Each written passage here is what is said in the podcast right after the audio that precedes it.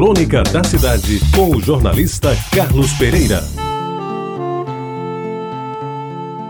Naquele fim de tarde, quando o sol se escondia no horizonte, ela apareceu no calçadão da praia.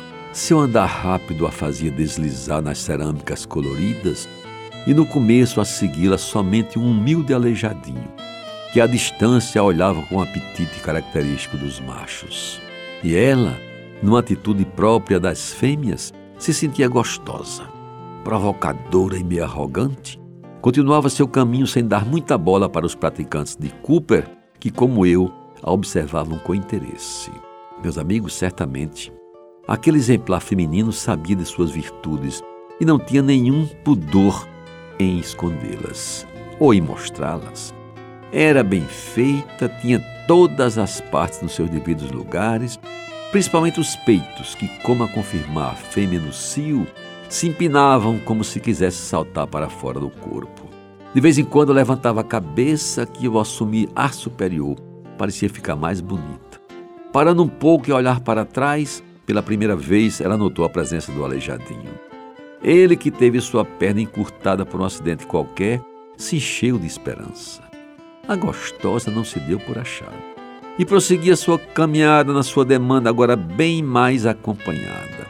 Além do guerreiro manco, outros prováveis pretendentes seguiam-lhe os passos, e a refrega prometia, pois ela, sentindo-se disputada, usava cada vez mais os seus atributos.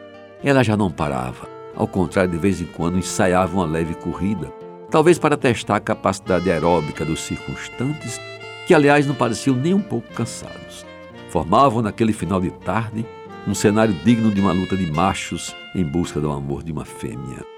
Os cavalheiros que concorriam naquela liça tinham cores e corpos diferentes. Enquanto posso recordar, lembro que um deles era de pele totalmente negra, mas tinha dentes bem alvos e fisicamente era de causar inveja. O outro, meio rajado, com a pele um tanto amarelada e a estrutura física do tipo mediano, absolutamente normal. O aleijadinho, esse coitado, já ficado para trás, ofegava na tentativa de acompanhar os seus rivais. E eis que de repente, não mais que de repente, apareceu saído das areias do Cabo Branco um novo personagem daquela saga, e que agora já parecia ser o preferido. Com jeito de vencedor, tinha uma pele em branco e preto que parecia ter sido pintada à mão. As cores de tão vivas davam-lhe um ar superior tanto quanto a sua bela cabeça, que se chegando aos poucos quase se enroscava no pescoço da disputada dama. E o fazia de forma desabusada, como se já sentisse dono da situação. Mas ela, ela ainda não se deu por vencida. Continuou o seu caminho e resolveu apressar os passos. Transformou em corrida o que era uma leve caminhada, no que foi acompanhada de perto por quase todos os seus seguidores. Menos, é claro, o aleijadinho que cada vez ficava mais para trás. O desfecho, meus amigos, veio no instante em que um cachorrão, tipo fila ou assemelhado, botou todo mundo para correr, inclusive o fogoso garanhão e a chamosa dama. Até eu tive que sair de cena.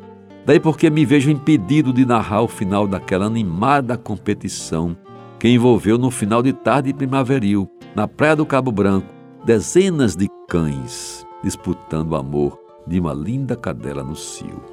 De uma coisa, porém, tenho certeza: o nosso ínclito guerreiro manco perdeu feio e certamente foi o lanterninha daquela interessante refrega.